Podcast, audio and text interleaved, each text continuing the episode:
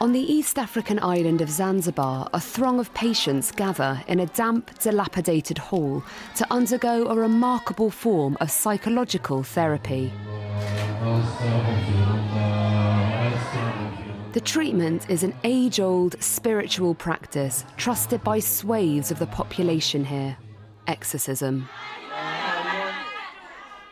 It begins slowly, gently, with the sheikh, a chiselled, brooding man, invoking the evil spirits in the minds of his congregation. Steady, circular recitations. But within moments, the crowd become frenzied, frantic, surging forward like a wave of tiny, convulsing bodies rising and crashing. Young girls and their mothers are thrown against walls. Others are clawing at the floor, pupils dilated, mouths distended.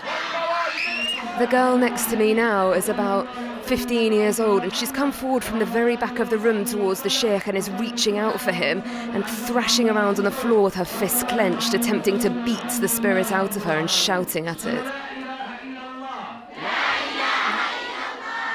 I had anxiety and depression, and I'm using tablets in London. But when I come in this place, I feel like I don't need tablets. So, are you more convinced that traditional medicine like this or It's than very healing effective. Very, very effective. more so than Yeah. medication in the West? Yeah, yeah. Ashura is a pious, bespectacled lady. She has travelled more than 7,000 kilometres here to her birthland in search of relief from acute mental suffering. For the thousands of mentally ill patients like Ashura, spiritual healing is their last glimmer of hope.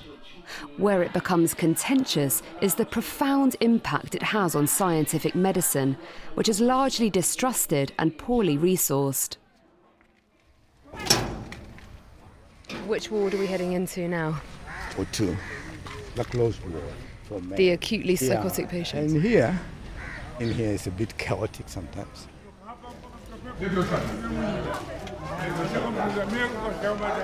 Showing me around the island's one mental health facility is this man, Dr. Abdul Wakil Idris, Zanzibar's first and only local psychiatrist. There are very few patients who haven't seen traditional healers before. Almost everybody sees them. They are the first line because of our own beliefs.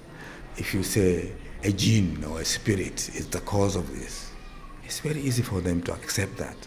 And his frustrations aren't only directed at the healers. Mental health, he says, is consistently pushed down the government's list of priorities.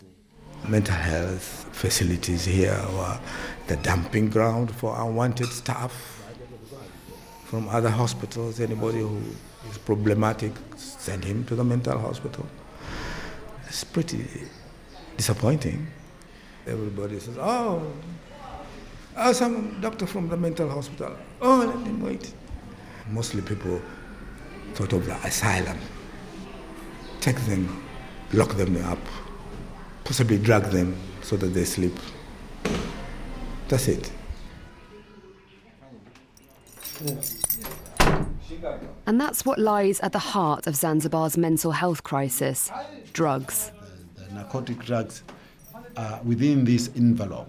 So this contain drugs which has been already taken for analysis. What drugs have you got in that envelope? This is heroin. Heroin. According to the UN's Office for Drugs and Crime, more than 400 kilograms of narcotics have been trafficked over Zanzibar's fluid borders in the past five years. And that, says Omar Makame, Chief Inspector of the Anti Drugs Unit, has led to a steep rise in the number of people affected by mental disorders. These drugs affect mind. They have been affected mentally. So they act the way uh, those people of unsound mind act. They are acting abnormally, roughly.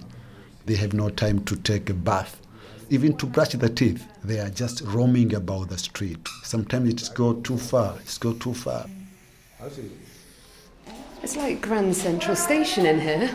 Yeah. Constant rounds of patients coming through. But while progress on these issues may be slow, there is still one man, working against the odds in spite of it all. Dr. Abdul Wakil Idris. Are you hopeful for the future of people with mental health issues in Zanzibar? Not so much, because it comes last among the priorities of health services. We're getting a new mental hospital soon, and they're trying to train people. But I hope we'll be able to sustain it, whatever we are being given. I'll be lying to myself to say that in the next 20 years things will be rosier. It's a small place. We know each other. And if somebody really has a problem and I'm faced with that, then I can't say no. I can't leave it. Uh, I, mean, can't come out.